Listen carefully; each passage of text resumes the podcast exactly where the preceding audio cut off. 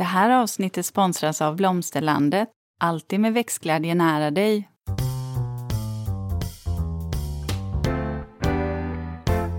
Välkommen till Ulrika och Lindas trädgårdspodd och det är jag som är Linda Kjellén, trädgårdsmästare. Och det är jag som är Ulrika Levin, trädgårdsdesigner. Vi har tur idag, eh, för vi sitter återigen eh, i lägenheten i Sundbyberg och de har precis slutat borra. Vi trodde att vi skulle få packa ihop och åka härifrån, men nu sitter vi här och eh, bara kör på. För vi ska prata om, ja vad ska jag säga, Ovanliga buskar är kanske fel att säga, men buskar som du och jag, Linda, tycker är värda att uppmärksamma lite extra. Antingen för att vi tycker att de är speciella, eh, för att vi tycker om dem och kanske för att vi tycker att de används lite för lite mot mm. vad de skulle kunna göra. Och så det är ju inte bara buskar, det är ju träd också. Framförallt lignoser, alltså vedartade ja. Eh, buskar eller träd. Precis, ja. så att nu kommer vi prata sorter och vi har väl en sådär kanske tio sorter mm. totalt som vi ska gå igenom och för här... hela hela landet faktiskt. Ja, och det här är också sådana sorter som kanske inte är så vanliga i hobbyträdgården men som man kanske mera har använt sig av i de här offentliga miljöerna. Ja. Eh, och eh, till stor del så kommer vi ju prata om exoter. Mm. Mm. Och det ska vi förklara begreppet. Ja, lite senare. Lite senare. Ja. ja. Ska du berätta vad du har gjort ja, du, senaste veckan? Ja, du, eh, eh, vet du vad jag gjorde mm, i helgen? Jag Nej. var på Madonna. Oh, denna världsartist. Eh, det känns som att det kanske var sista gången man kunde få se henne live. Eh, ja. För jag menar, det var 17 år sedan hon var här senast. Jag tror att jag räknade, det var jag i Göteborg på konsert. Eh, och jag tänker om 17 år till, det känns kanske lite som att Madonna är evigt ung. Men jag vet inte om hon om 17 år står på en scen och är ute på en världsturné. Nej, och jag tänker att det där är ju hur rösten åldras är ju väldigt skiftande för olika artister. En del har ju faktiskt en röst som håller långt, långt upp i åldern. Mm. Medan andras röst förändras ganska radikalt. Madonna har väl, tycker jag, inte den bästa sångrösten av dem alla. Nej, det har hon, hon har sjukt många bra låtar däremot. Ja. Vilken låtskatt. Nej, det var eh, alltid mäktigt. Det är ju liksom en show. Mm.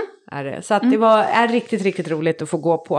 Eh, nej men och sen så vad har jag gjort mer? Nej, men jag håller min konstkurs här i Stockholm. Jag tar hand om eh, gårdens djur. Eh, vi, vi, har en till höna som eh, ruvar just nu. Mm -hmm. det var så här, jag trodde inte att de ruvar så sent på säsongen. Vi är ju liksom typ i vinter vinter nästan. Nej men alltså sen, alltså höst verkligen. Jag trodde det var någonting de gjorde på somrarna. Och, men nej, nej, nej, det verkar som att det produceras små kycklingar under hela, hela året. Ja, jag kan ja. ingenting om hönor. Men du vill ju inte kunna så mycket om fåglar. Nej. De är ju lite konstiga. Hon nej. ligger tydligen på nio ägg. Hoppas, och det, det är de andra hönorna som går in och lägger ägg i hennes rede. Så att hon fortsätter ju liksom att ruva på dem. Så alla äggen blir ju inte Eh, värpta. Jag vet, nu sitter du, de är ju ännu konstigare tänker du. De är så konstiga fåglar. Vi har ju fått två kycklingar som har vuxit upp och de är jättefina. Vi vet dock inte om det är tuppar eller eh, hönor så vi får ju se vilka som får fortsätta livet. Men de är mm. väldigt, väldigt fina. Det är ju Hedemora höns och de här är så här eh, silvergrå. Mm. Ja, så fina är de. Mm. Eh, nej, och sen igår, då var det Nyhetsmorgon. Jag fortsätter med trädgårdskalendern på Nyhetsmorgon som vi gör en gång i månaden. Nu har vi kommit till, eh, ja det var näst, årets näst sista trädgårdskalender. Mm -hmm. Ja, så det, det, är väl lite sådär, ja, det, det jobbas på på många olika eh, nivåer. Mm. Ja, och du då? Jag, ehm, men, jag känner mig så här att jag, jag jobbar utomsocknes, det gör jag inte. Jag, jag sitter kvar hemma i, i Bromma här i Stockholm, men eh, jag jobbar på projekt uppe i Falun, Trädgård och hus, och sedan så ett till projekt i Värmland. Eh, faktiskt. Eh, jag hade ju ett här Eh, under året ehm, som blev avklarat och sen så har de helt enkelt rekommenderat mig vidare. Så det är lite roligt. Jag har faktiskt fått göra en hel del eh, jobb mer på distans nu och det har funkat förvånansvärt bra. Eh, då måste ju kunderna mäta lite mer själva, men de är duktiga på det där. Jag tror att du är så bestämd när du lämnar informationen till hur viktigt det är att man mäter och, och måttar rätt. Så mm. att jag tror att det är ingen som vågar slarva med det. Och sen tänker jag också att de vill ju såklart sin trädgårds bästa. Och om du då talar om att det här är så vi måste göra för att det ska bli, då är det klart att de, då gör de sitt yttersta. Du ska veta vad vi kämpade med måtten när eh, du ritade paradrabatten på Åsby. Mm. Eh, mm. Sen, sen, fick ju jag, jag fick ju lämna det där mätarbetet eftersom mm. jag såg det som en inspiration och inte som en ritning. Nej, eh, och, och det, då... det, är en ganska väsensskild ja. eh, eh, eh, skillnad så att säga. Ja, Eller ja. stor skillnad stor kanske. Och då säga. kände jag att Gigantisk. nej, det ska vara liksom värdigt för, eh, för alla.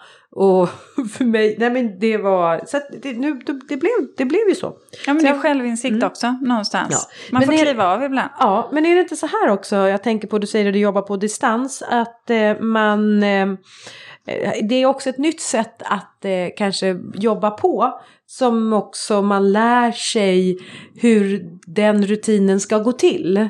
Så är det. Så är det definitivt. Eh, och så har det ju varit här nu när vi, i och med att man har haft de här eh, eh, Eh, ja men du vet under pandemin också och det blev lite mer det här på, på distans fast man var i, i Stockholm. Sen har det ju alltid varit möjligt för mig att eh, åka dit och, och, titta på tomterna men det går förvånansvärt bra eh, med digital, alltså de digitala plattformarna och filma och fota och förstå mm. och greppa. Så det är faktiskt roligt. Jag får ju, jag får ju lite större, jag får ju jobba i lite mer skiftande miljöer också, vilket kan vara eh, väldigt, väldigt roligt. Mm. Eh, så att det har jag gjort och sen har jag suttit och tittat lite på, på, på egna kurser och kanske föreläsningar som jag kommer hålla här framöver eh, under våren. Och sen så är det ju ja, höstlov här. Föreläsningar är ju viktigt att boka in nu. Alltså ja. för de, ni som är kunder och ni som vet att ni vill boka föreläsningar så är ju det viktigt att göra. Eh, för våren är ju en, den intensivaste perioden och det är inte så många dagar i veckan som man hinner ut Nej, på precis. Så, att, så att det är också, det är ju, ja, jag har ju gjort det men i ganska liten skala innan så det ska faktiskt bli roligt att göra eh, mer av sådant. Um, det är jättekul. Ja, och sen så, så är det höstlov. Så att eh, nu då... Det höstlov? Ja, du vet jag är ju fortfarande småbarn. Så då, nu kommer ju också min äldsta dotter hem från Linköping. Hon ska vara hemma över helgen för både hon, min 22-åring och min 14-åring är ju födda på samma dag. Ja, det är det ja. Så att de fyller ju år här i helgen och Eh, förra året så var ju egentligen första året som, som min 22-åring då, min äldsta dotter, inte var hemma. Utan hon fick vakna upp eh, ensam. Det var ingen som sjöng för Nej, henne. Det och det så. tyckte hon var så fruktansvärt tråkigt. Då hade hon ju kompisar som sjöng för henne och senare på kvällen. Men hon saknade det där med att vara hemma och ha någon som väckte henne. Eh, så att eh, nu sa hon, nej, eh, jag firar med mina kompisar en annan dag, men på min födelsedag då vill jag vara hemma. Men min yngsta dotter då tyckte ju så här att förra året var ju första gången hon fick fira sin födelsedag alldeles själv. Ja. Du vet, det var ju bara fokus på henne då. Så hon bara, mm, Jaha, det blev lite dubbelt där. Nu gillar hon sin stora syra väldigt jo. mycket. Och de är så gulliga för de lägger sig i samma rum då fortfarande. Så vi går in och sjunger för båda samtidigt. Och så ja, får de bestämma hur deras dag ska se ut med mat och allting. Så att ja, det, det är väldigt rart oh, ändå. Rart. Ja, Vad så att, fint att ja. de ligger i samma rum och så. Ja, Vilken jag grej. Tycker, ja, jag det är tycker nästan som tvillingar. Ja, eh, trots den där... Um, Åldersskillnaden. Ja, jag kan säga så här att den dagen min yngsta föddes Eh, och vi ringer till skolan och berättar då för min äldsta att eh, nu har din lilla syster kommit. Eh, då var inte det klackarna i taket då. Då kände hon verkligen, mamma, Kunde du inte valt vad du än gör, jag vill inte att hon kommer på min födelsedag. Nej. Hon är lite så här att allt ljus på henne, hon är gärna i centrum så, så att, ja, då blev det så. Ja. De verkar löst det på Ja. fint sätt. Men du, eh, ska vi gå på, gå på Ja. ämnet? Vi går på ämnet. Eh, Du, ehm, eh, då, alltså, då har vi ju de här då lignoserna och vedartade buskar och träd som är lite ovanligare och bland annat då exoter. Eh, ska vi definiera vad en exot är? Ja men gör det Linda. Mm. Eh, man, alltså väldigt enkelt eh, så kan man väl säga så här att det är ett icke inhemskt träd eller buske. Eh, och där kan man ju säga liksom som till exempel en platan. Eh, de kan vara härdiga men eh, de är inte inhemska. Nej. Så att det var vår definition utav dessa eh, exoter. Sen är ju inte alla träd och buskar som vi kommer nämna exoter. Men de dyker Nej, upp. och jag menar det är klart att så här, det finns ju, vad är då inhemskt, hur länge ska den ha funnits? Men gran är ju en sån sak. Björk, Ja.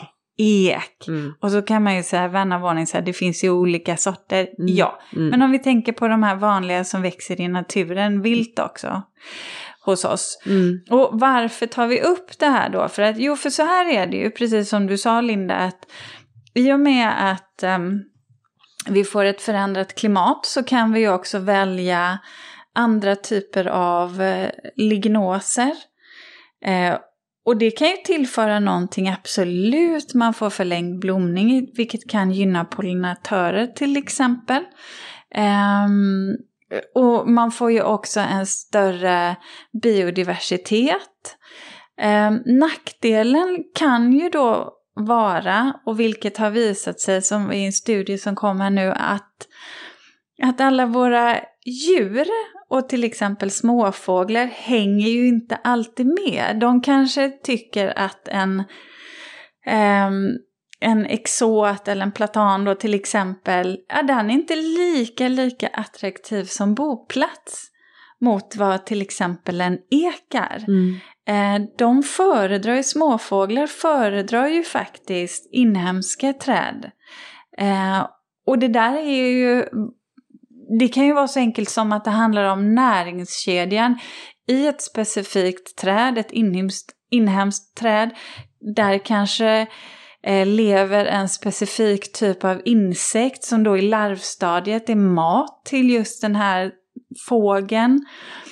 Varav det är någonting som man behöver tänka på, framförallt när man planterar, liksom planerar i stadsmiljö.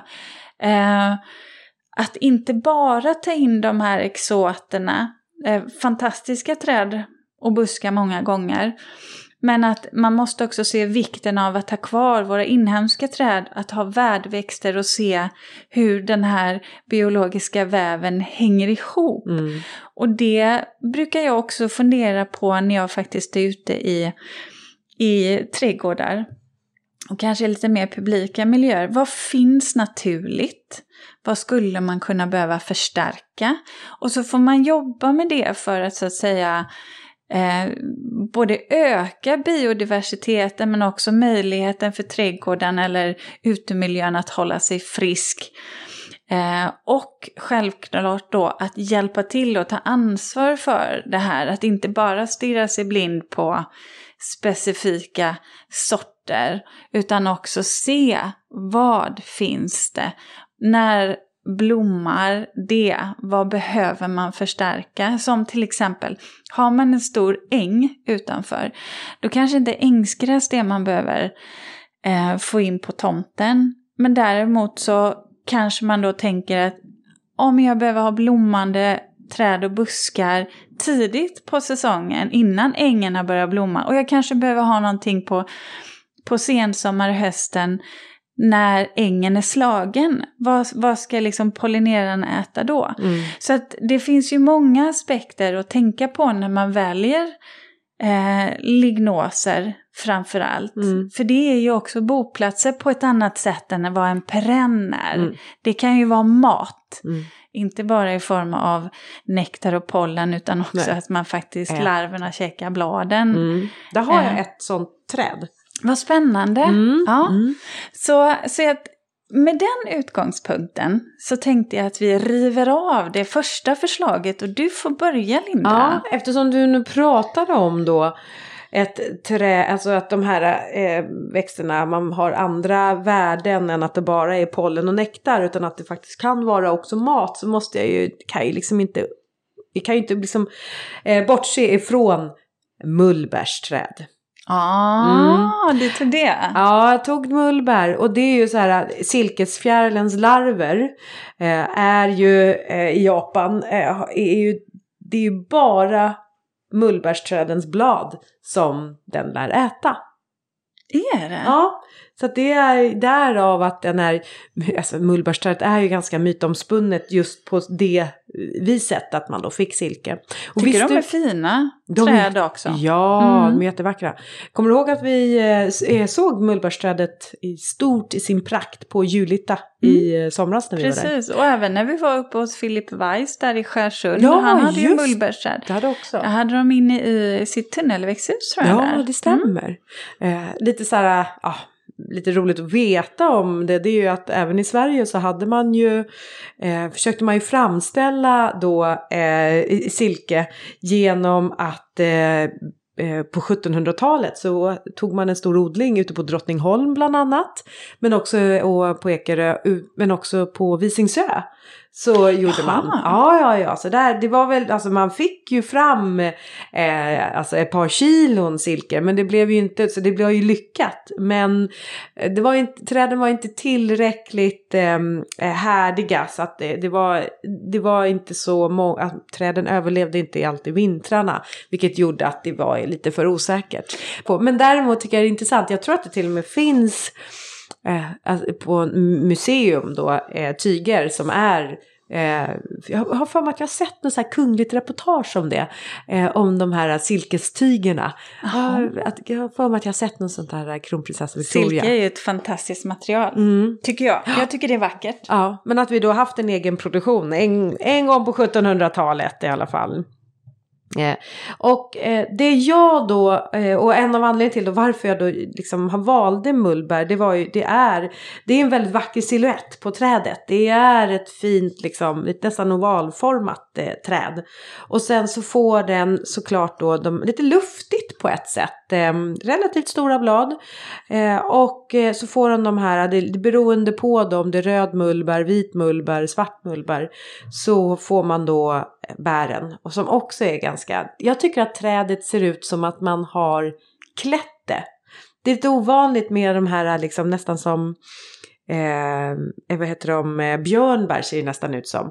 Som är fullt i hela mm. trädet. Lite, mm, fast i miniatyr. Ja. Och gott är det ju. Gott är det. Eh, mm. Eh, det pratade vi om i eh, tidigare eh, avsnitt när vi pratade om, eh, eller var det tidigare avsnitt som vi hade om det här med olika antocyaniner? Mm. Mm. Eh, och det är ju någonting som eh, mullbär är rikt på också.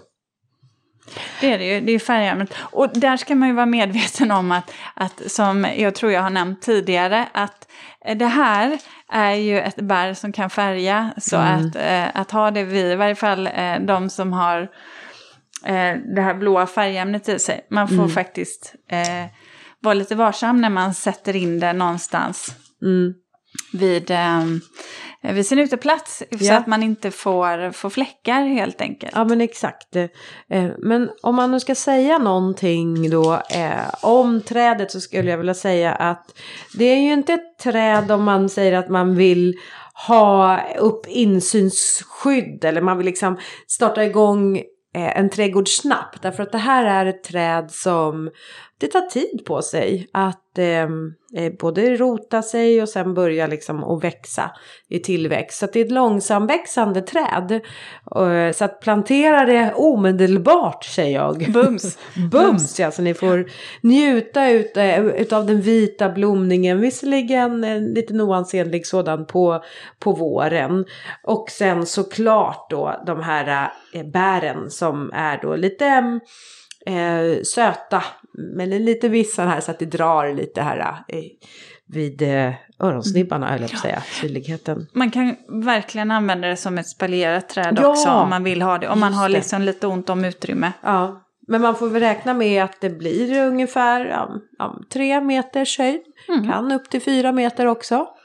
Eh, och ehm, eh, klimatzon. Eh, just sorten mulle eh, säger vi väl att vi rekommenderar upp till klimatzon 4. Mm. Men ett väldigt trevligt, eh, vackert träd och jag tycker att det finns något mytomspunnet i det. Eh, ja, det finns ju, ja, ja, det ett mullbärsträd vill jag nog ha på Åsby. Ja, det tycker jag väl mm. att du ska ha. Åh, det är så mycket jag vill ha i växter. Mm. Ja. Ett träd som du också skulle kunna ha, ja, vad är som det då? jag kommer med här nu, ja. Det är faktiskt snödroppsträdet, Carolina. Åh, du tog snödroppsträdet, vet du vad? Ja. Den var jag inne och kikade på och tänkte det där var ju väldigt, det ser ut som, dropparna ser ut som små örhängen. Ja, som små klockor som kommer där i rent vitt i maj. Eh, ett fint träd. Eh, tycker jag. Det är ju lite oregelbundet så att det är inte det här det mest fantastiskt symmetriska trädet. Men, men när det blommar, alltså, jag tycker det är så himla gulligt. Och sen så, så är det ju, de får ju, alltså bladen har en fin grön färg och så blir de härligt gula eh, om hösten. Så att jag kan nog ändå tycka att även om det inte är det mest symmetriska trädet som finns så, så, så, tycker jag nog att det, det pryder sin plats ändå. Och sen, det blir ju inte Alltså det är ju inte ett jättestort träd. Vad pratar vi för höjd då? Ja, någonstans mellan 5 till 7 meter i alla fall. Om okay. man tar det här karolinan, tar man det här storblommiga, det, det är betydligt mer starkväxande. Ja. Men det blir ganska smalt, 3 till 5 meter. Mm. Ja, det var ju bra. Och så kan eh. det ju ändå växa till sig. Det kan skicka lite stamskott och sådär, det ska man ju tänka på. Eh, men annars så, ett jättefint träd. Som dock är känsligt för uttorkning. Alltså det här är ett träd som, det är inte det mest superlätta trädet utan det är lite, lite, lite samma som eh, du vet prydnadskörsbär. Alltså att de vill ha fuktighetshållande men väldränerat. Eh, så det får absolut inte vara blött men det får heller inte bli torrt. Eh, det ska vara mullrikt. Eh, det ska vara ganska gynnsamma förutsättningar. De vill stå varmt och de vill stå soligt. kan vara jättefint tillsammans med azaleor ja. till exempel. Lite, lite surjord? Ja, lite, lite så ändå. Det får absolut inte vara för högt pH-värde för då blir det ju liksom kloros där mm. på bladen. Eh, direkt hos snödroppsträdet. Så att inte för högt pH. Eh, absolut inte, men, men också så här, jag, skulle, jag vet inte om jag skulle säga det som en lundväxt för att den vill ju verkligen ha sol överallt så att på så sätt kan det vara bättre att ha som en solitär. Men om man tar den ytterkant. Jag ytterkant på Woodland. Ja, mm. och alltid så att den får lite sol på sig. Eller som en inramning där träden kommer lite längre ifrån Woodlandet så kan de vara jättefina. Och sen om man då har azaleer eller kanske lite rhododendron under som sen får övergå i ett woodland där det är lite tätare grönska. Det kan vara väldigt, väldigt fint. Mm. Så eh, jag, gillar, jag gillar dem faktiskt. Hur, hur blir det blommorna sen? Övergår det till att bli bär?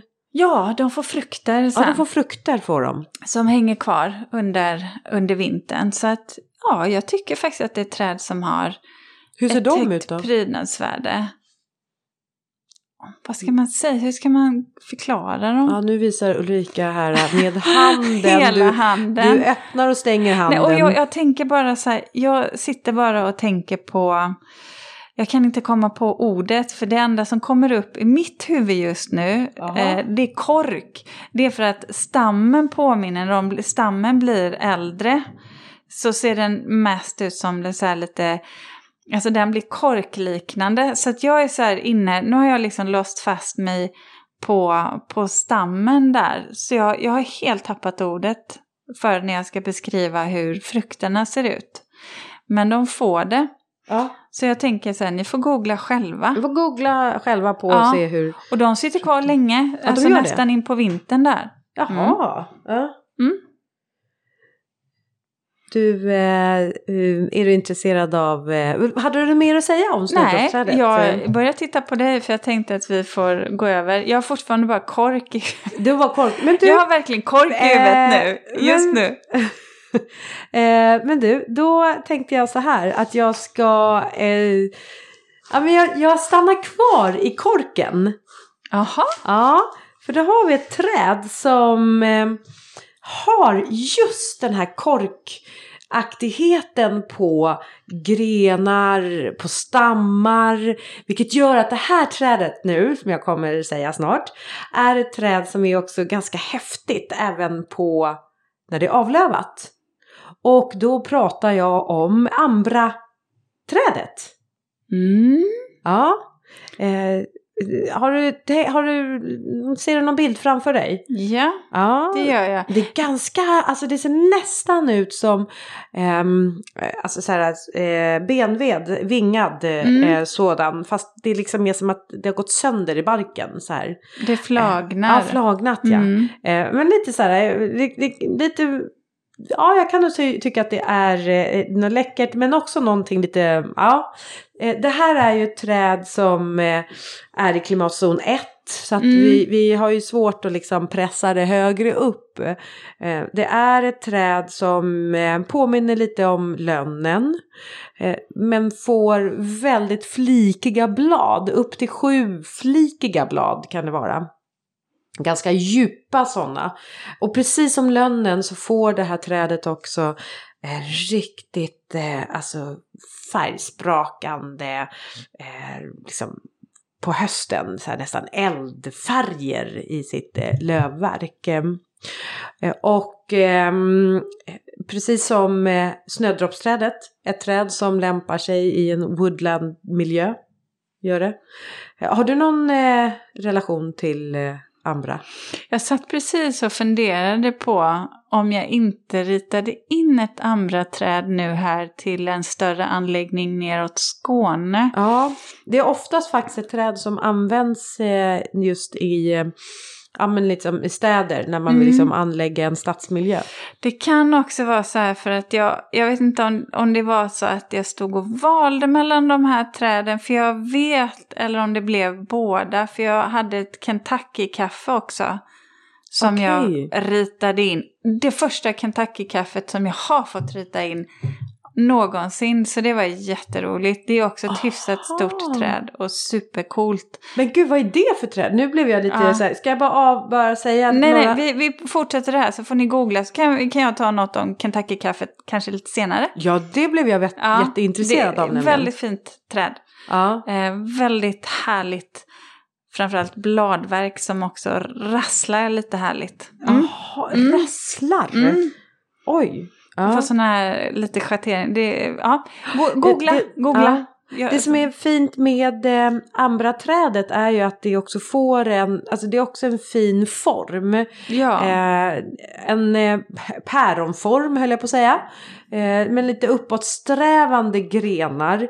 Eh, som, eh, så det, alltså jag skulle säga att det är hyfsat formstarkt. Det är liksom inte spretigt som kanske snödroppsträdet. Eh, utan det här är mera, ja men en formstarkt. Eh, eh, och sen också att det har en genomgående stam. Mm. Så det blir ett rakt träd med gren. Det blir liksom ett trädets träd. Det fattar. kan, ja, och det, då kan ju det också vara sådana träd som passar ganska bra i stadsmiljö. Ja, för att man vet hur trädet kommer bli. Det behöver inte in och beskäras och, och ha sig för att det ska Nej, eh, tung hålla sig. trafik kan ta sig under och Ja. sådär. Så att, mm. Det blir ju också högt, apropå tung trafik kan ta sig under. Alltså, eh, som sluthöjd kan det nå uppåt 10 Alltså det är nästan 12 meter. Mm. Ett mellanstort träd alltså. Ja. Linda, visst är vi stolta över att ha en sponsor till dagens avsnitt? Ja, och det är Blomsterlandet. En trädgårdsbutik nära dig med butiker över hela landet och en e-handel som är öppen dygnet runt. Välkommen! Eh, vad skulle du säga ett stort träd då?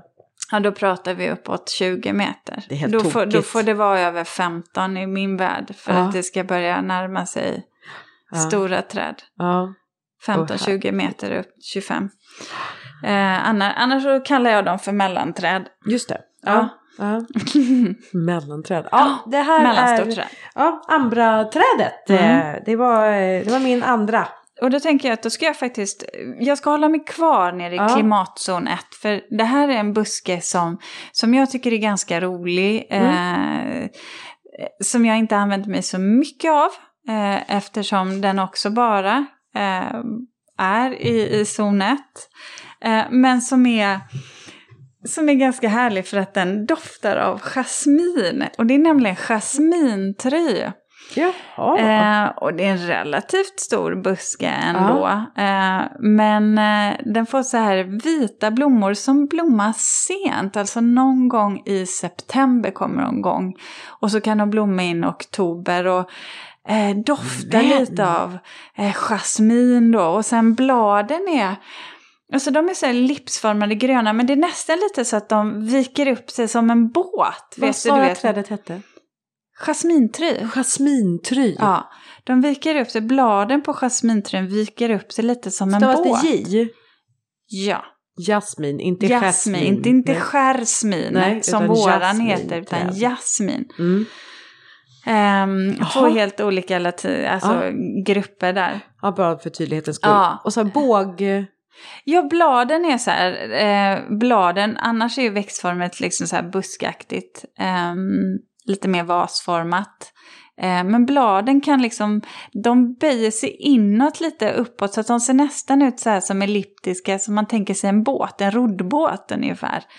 Eh, jättefina och får så himla härlig höstfärg. Och även blommorna sitter ju så här röd, lite röd purpur kan den gå. Om det får vara soligt då. Lite så här som många eh, träd med höstfärg att ju mer, eh, ju mer sol desto mer drag kan det bli i höstfärgerna. Det kan man ju se verkligen eh, solsidan på träden, vart solen är. För det är den färgen, det är som att de blir solbrända Ja. på den sidan. Och då, då kan man ju också tycka att eftersom blommorna då sitter kvar eh, så, så är det också i sig en prydnad. Och de ser lite lustiga ut för att, eh, eller lustiga, men de blir så liksom lite yviga, lite fluffiga. För de, är, de här vita blommorna sitter på, ja, vad ska man säga, blomskaften eller eh, de, de är så lite rödaktiga. Ja. Så det blir som så här små, inte som perukbuskar, men de är lite fluffiga. Jag tycker den är ganska rolig buske så. Och som man också så här kan använda som solitär och stamma upp lite och forma. Ja, snygga. Snygg. Mm. Ja. Eh, Nu när vi är inne, ska jag ta över? Absolut. Ja, för nu när vi är inne och pratar om eh, träd med vackra bladfärger. Och sen tycker jag så här, nu har vi hållit oss i de liksom, låga klimatzonerna. Om vi nu ska brassa på. Och så tänker jag vi ska bjuda på ett träd som eh, alltså är liksom uppåt eh, klimatzon 7. Mm. Mm. Då tänker jag mig en björk. Men inte vilken björk som helst, utan nu pratar vi om en röd björk. En finsk röd Mm. rubra. Mm. Jag har, ehm, eh, jag har bara sett en sådan skymta förbi någon gång när jag eh, satte bilen upp till Vemdalen. Men eh, ja, han har liksom inte hunnit eh, eh, stanna och, och gå ut då, för det vill jag gärna göra då. Mm. Och klämma och känna och titta nära. Eh, men eh, alltså riktigt läckert. Alltså det blir också så här en krock. För vi är så vana vid att vi har vita stammar, ett krispigt grönt sirligt bladverk. Och så är det så här en helt fel färg på eh, bladverket. Eh, för det här är verkligen så här eh, riktigt mustigt, mörkgrönt. Det, när, de, när de slår ut så är bladen först gröna men de mörknar ganska, ganska snabbt. Sådär. Eh, det blir i en, eh, vad ska man säga, så här burgundyröd färg är det. Oh, vad Eh, häftigt. ja. Jag har faktiskt aldrig sett ett sånt träd. Nej, du har inte det? Nej. Nej, och den, dessutom så blir ju kontrasten Mm. än mer då uppstår ju med den här vita stammen och sen det här röda bladverket. Eh, Otroligt. eh, Rödbjörk, heter den så? Ja, finsk rödbjörk rubra. Det måste Eh, jag kolla upp. Ja, eh, tydligen så är det här då en, en eh, mutation som alltså har uppstått då eh, naturligt eh, ifrån glasbjörk. Mhm. Eh, där man då har hittat det här mutationen så har man då förädlat det vidare någonstans i norra Finland.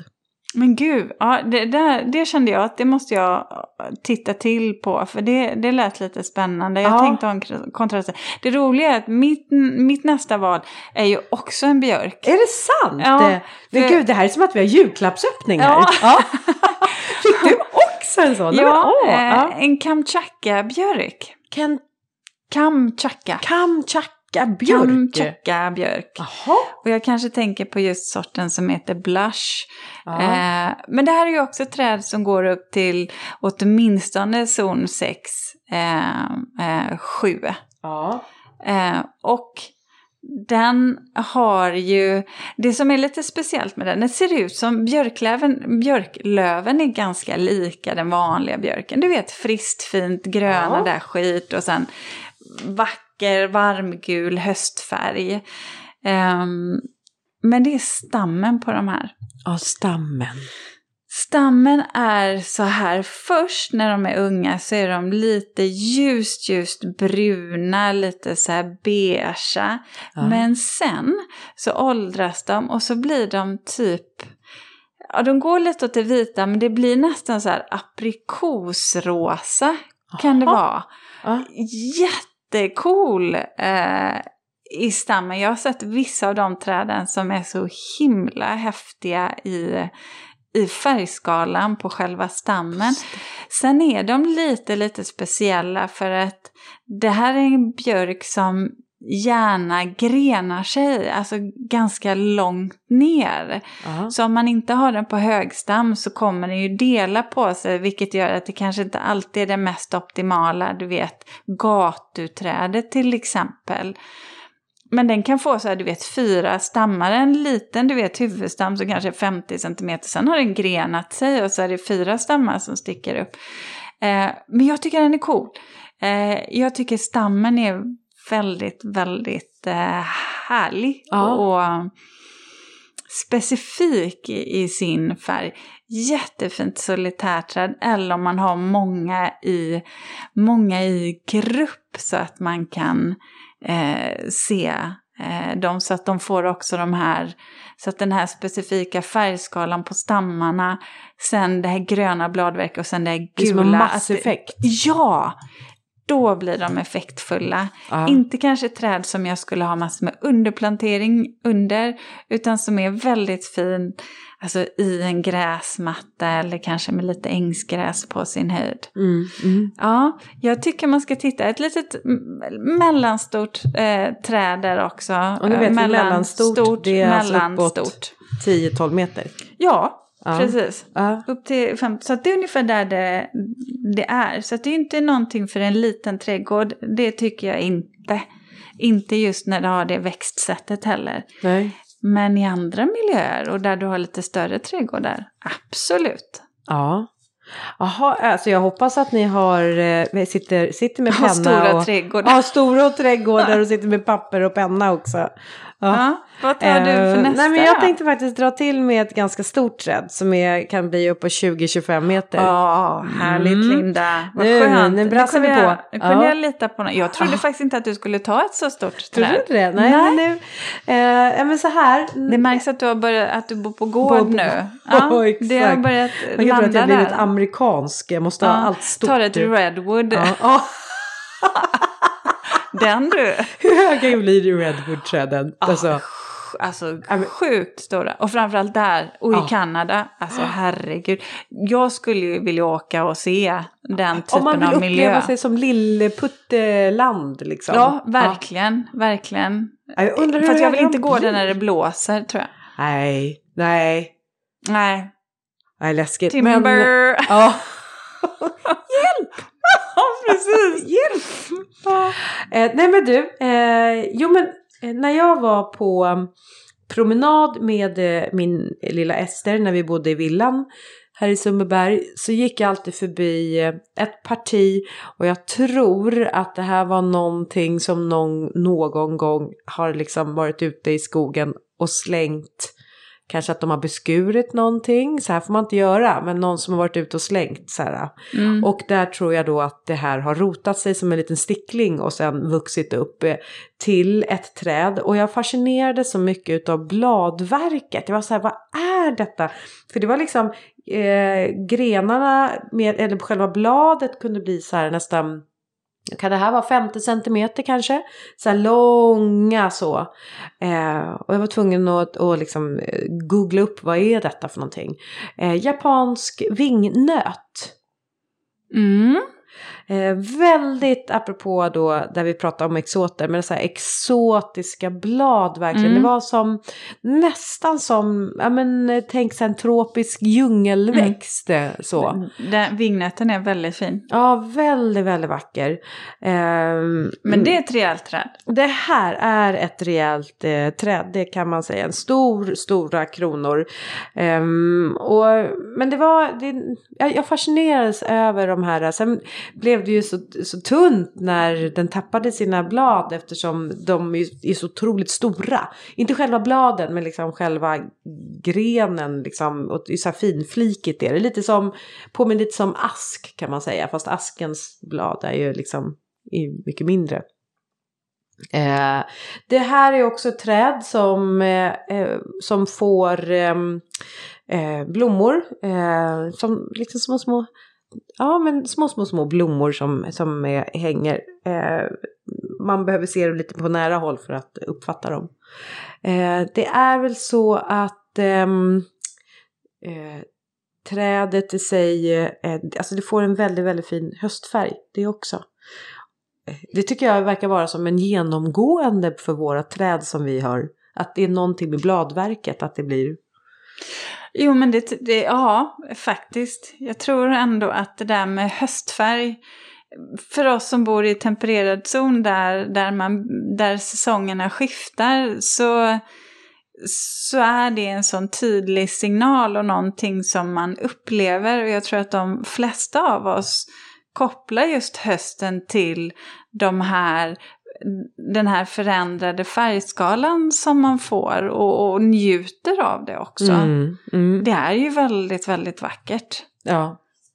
ja, verkligen. Eh, Mm. Jag tänker på mm, eh, namnet japansk vingnöt. Och då eh, tänker man kanske att det också utvecklas en nöt. Eh, och det gör det. Eh, den är som limegrön är, är nöten. Och att, man, eh, att den heter just vingnöt det är därför att det blir som små, det, det är som små vingar på, på nöten. Men, så att det, där har vi också ett prydnadsvärde Mm. på den. Så den är, eh, ja men ett, ett träd som har liksom en exotisk eh, eh, karaktär. Är det något du tänker att du skulle kunna ha på Åsby? Ja, men det skulle jag nog. Jag tycker att det är lite så här läckert med de här. De hänger ju ner. Jo, men alltså det är inte helt omöjligt i eh, att det kan vara ett träd som kan passa. Det är liksom eh, i parken kanske. Eh, de är, det är också ganska sexigt för när de hänger de här eh, så hänger de ju ner som eh, eh, vad kallar, kan man kalla det för? Det är liksom som, ehm, inte istappar, men gröna sådana som liksom hänger ner. Och på varje sån så är de här liksom eh, vingarna på. Har, har du sett frukterna hur det ser ut? Nej. Eh, Jag måste visa, jag Ja. har faktiskt en bild på det. Ni får ju, eh, lyssnare här, ni får ju googla så ni, eh, ni ser. Ja, just det. Det Man är kan- som hur- sådana här, eh, om man skulle tänka sig att man hade örhängen långa, Ja, så att långa. säga. långa, smala. Ja. Eh, som bara hänger ner. Fluff. Fluff. Fluff ja. Ja. Lite Eh, så här... eh, Men det blir också som en, en... borstlika. Jag kan tycka att skönhetsvärdet här är också att det blir ju en kontrast i formmässigt Mm. med eh, det här bladverket som är, är kanske horisontellt och sen kommer de här Ja. hängena som bara Mm. hänger ner Ja, helt eh, Ja, vertikalt. nej, det tycker jag du ska satsa på Linda. Ja, jag ska Det satsa på japansk vingnöt och eh, om jag nu ska satsa på den så börjar jag ju också känna till vilken eh, eh, zon. Och eh, jag klarar mig inom det för det är växtzon eller odlingszon 4. Ja, ja, men då är du hemma. Mm, jag är hemma och Ja. 25 meter, inga problem i parken. Nej, inte för dig. Nej. Eh, jag tänker ta ett pytte ytte pytteträd då istället. Fast också en japansk variant. Den Men japanska vi, lärken. vi går lite varandra spår. Du tar björk, jag tar björk. Jag Mm. tar japanskt, du tar japanskt. Ja, men jag tar en minivariant eh, Aha. av någonting. För om man har en riktigt liten trädgård, eh, en balkong eller en terrass, eller om man vill ha det på sin uteplats. Jag gillar nämligen den här japanska lärken eh, Stiff Weeper. Ah, stiff Weeper. Du, den planterade jag i villaträdgården. Ja, Ja. Den kan jag tycka. Den går ju upp också, samma sak, klimatzon 4. Eh, och då får man ju tänka till lite på om man nu ska plantera den i kruka. Eh, får man kanske skydda den lite om man vill ha den just i zon 4. Eh, men den här, den har ju ett hängande växtsätt. Det är ju lite som ett spöket Laban fast i barr, Ja. eh, med barrdräkt Ja. istället för spökdräkt. Uppstammad. Uppstammad ja. Eh, så så här, lite högstam. Bergatrollet frisyr, Ja, så här, det ja. bara hänger ner. Men den är mjuk. Ja, och sen har den där mörkgröna fina barren som sen blir gula och sen så släpps ju det vid vintern, alltså till vintern. Eh, jag tycker den är jättefin och ganska söt just för att den har det här Ja, men den, för mig är det ett sånt här sagoträd, Linda. Ja. Jag har lite svårt för det här som är Ja. gjort så pytte, pytte, pytte, pytte litet så att det inte längre är ett träd. Ehm, men den här, den tycker jag är lite härlig och jag kan tycka att den är jättefin att ha just i kruka. ja. Ja, Alltså, jag tycker namnet är så lustigt. Stiff Weeper, stel som gråter. Ja, det, det är en liten kontradiktion där. Ja. Eh, i, i, både i namnet och kanske lite, jag tycker inte riktigt att den stämmer överens med um, tårdrypande. Jag vet inte. Det är väl tårar som faller, men, men jag tycker nog kanske inte att namnet är sådär super, eh, superrepresentativt. Om man kör en ren översättning, det kanske finns nå- något annat, något ordspråk eller talesätt som, Ja. som gör att det blir mer klockrent som inte du och jag kan. Nej. Jag vet inte. Men, men, den- nej, coolt. Ja, coolt, ja. litet, litet träd, eller som man om man har på en solitär på en ganska liten trädgård. Ja, ja, och sen så eller vad i jag, en liten trädgård. ja, och vad jag gillar med den också är att det är ju inte ett träd som är svårt att få tag på. Utan Nej. det här är ett träd som ofta stå, hi, finns i, eh, i Mm. blomsterbutiken. Mm. Så det är ju inte något svårt att hitta den. Träd och träd. Träd och träd. Träd och träd. Ja, du, vet vad, jag har faktiskt tagit reda på redwood eh, träd och eh, hur höga de kan bli. Mm. 115 meter! 115 meter! Det är högre än de flesta höghus. Ja, och vet du hur gamla de kan bli?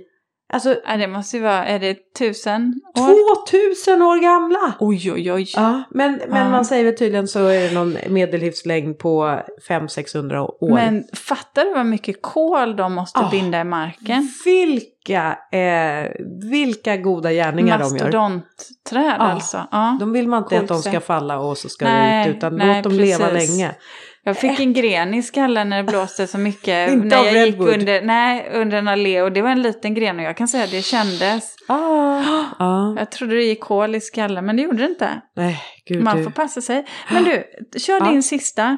Nej, men hade jag ens några fler nu? Nej men då kan jag ta min Ja. om du inte har det. Nej, jag har inga fler. Eh, för, För jag den- tänkte faktiskt att jag skulle nämna en hortensia eftersom Aha. det här är ju någonting, hortensia är ju någonting som, som jag, eh, många är förtjusta i och som Mm. vi har haft ett specialavsnitt av.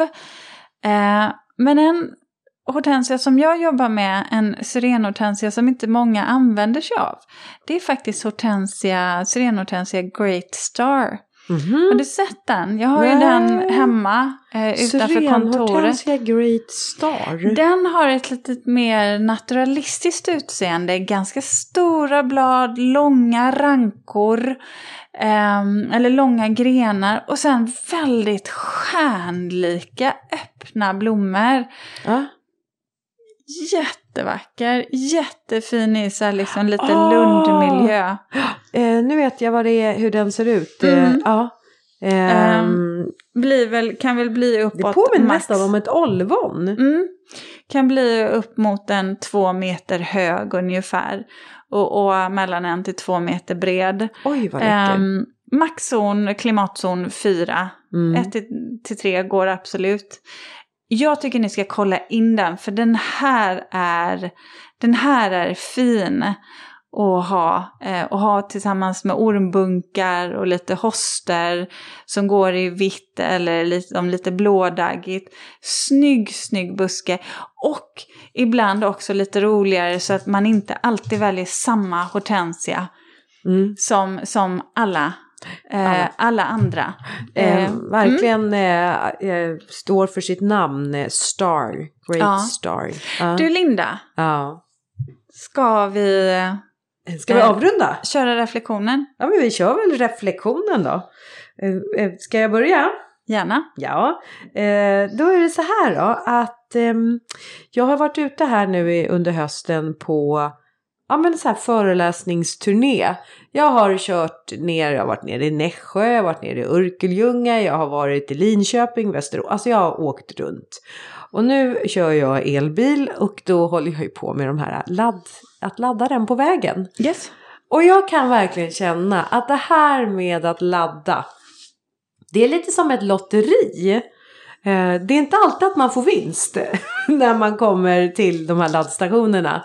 Eh, Och, ehm, eh, och, och, och, den, och man, jag förstår inte hur många olika fel som kan uppstå. Alltså, eller när det inte funkar och anledningar till varför det inte fungerar. Eh, och jag, jag ska säga nu här senast, då var jag nog med om den mest Ja, men jättemärkligt. Eh, Jag kommer dit och det är ganska sent på kvällen. Det är mörkt ute. Klockan är så här vid Ja, men hon är nog halv tio på kvällen. Jag har inte mycket laddning kvar och jag är mitt ute höll jag på att säga. Nej, men jag var i Nässjö och jag skulle till Jönköping. Eh, jag stannar till på en mack där de har laddstationer och jag ser att liksom, de, de är gröna alla. Jag börjar ladda, jag trycker på min app, trycker igång då laddstopp. Jag läser på stolpen vilket nummer det är och sådär. Och så ska jag få igång den och den bara söker och söker, försöker hitta via appen och jag bara, hur svårt ska det vara? Ja, alltså det är ju aldrig något problem när man ska tanka en bil att inte liksom bensinpumpen hittar Alltså det, kopplingen funkar ju, men inte när det är el.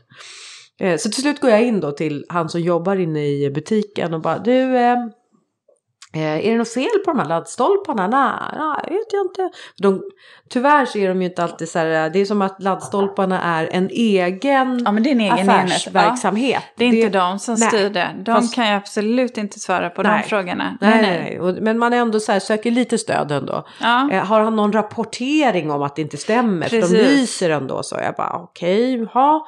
Eh, går ut igen och då är det en annan som har börjat att ladda. Någon kille som står där och laddar, eller kille spelar ingen roll vad det är, men en ung man som stod där och laddade. Jag bara, åh, du, får jag fråga, har du fått igång laddningen? Han bara, ja. Jag bara, men hur gjorde du? Han bara, ja, men pumpnumren stämmer inte. Jag bara, vadå inte stämmer? Nej, men alltså den pumpen du står vid, jag tror att det är inte nummer ett, utan det är nummer fem. Och den pumpen jag står vid, det är inte nummer tre, utan det är nummer eh, eh, typ fyra. Jag bara, va? Ja, så du får ju liksom kolla i appen när du tar en av de här pumparna. Vilka Eh, som lyser. vilka som lyser. Ja, nej då har ju de då som har programmerat det här då programmerat in, lagt in fel pumpar till fel nummer i, Ah, eh, okej. i systemet. Ja. Eh, och hade inte han kommit, då hade jag nog inte liksom löst det här. För Mm. att jag hade blivit så här! Mm. eh, Och jag bara kände så här, det är ett jädrans lotteri när man kommer fram till de här olika pumpstationerna eller elladdningsstationerna.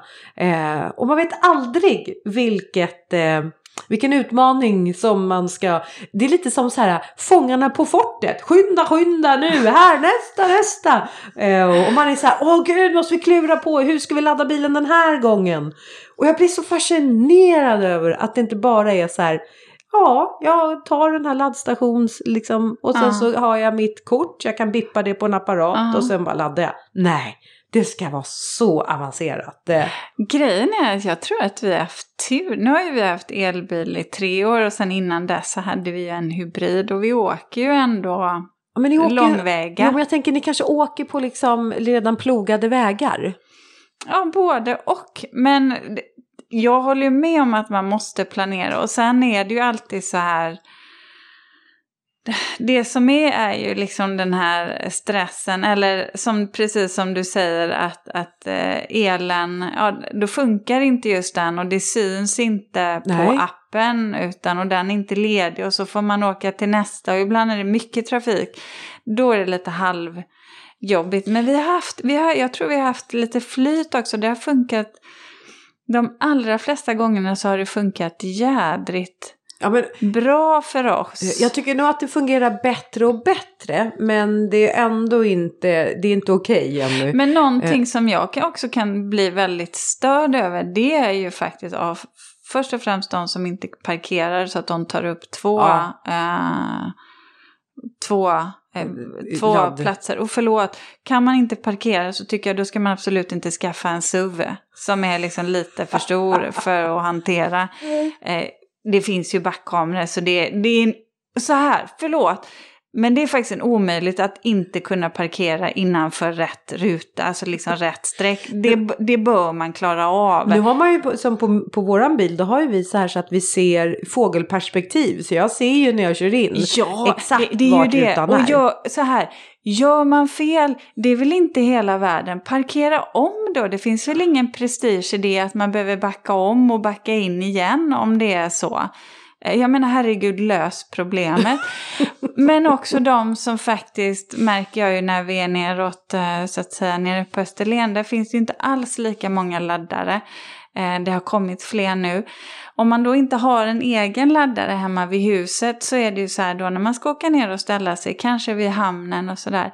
Ja, då är det ju någon annan, någon vanlig bil som har ställt sig ja, där. Ja. Och det är ju också så här, men på riktigt, Ja. eller ännu värre, när någon elbil har ställt sig där men inte laddar. Nej, vet, då är det så här... Di, di, di, Och det, då blir man ju liksom lite provocerad för Ja. det är ju så här är det när man har elbil. Det tar längre tid, man måste planera lite mer om man inte har en laddare vid huset.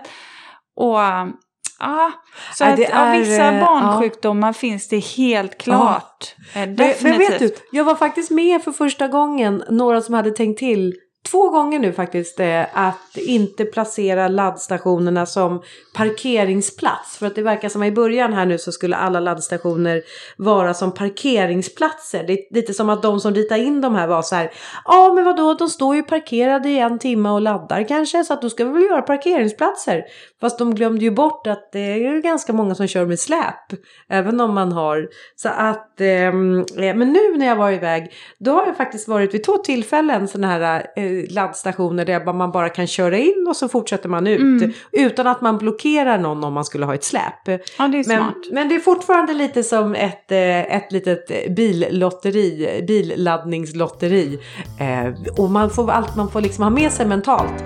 Expect the unexpected. Minsann. Mm, minsann. Tack ja. för att ni har lyssnat den här veckan och så, så hörs vi igen om en vecka. ja, det gör vi. Ha en härlig allhelgona. Ja. Hej då! Ja, Giss i det är faktiskt så. Det är Susanne, Susanne. Ja.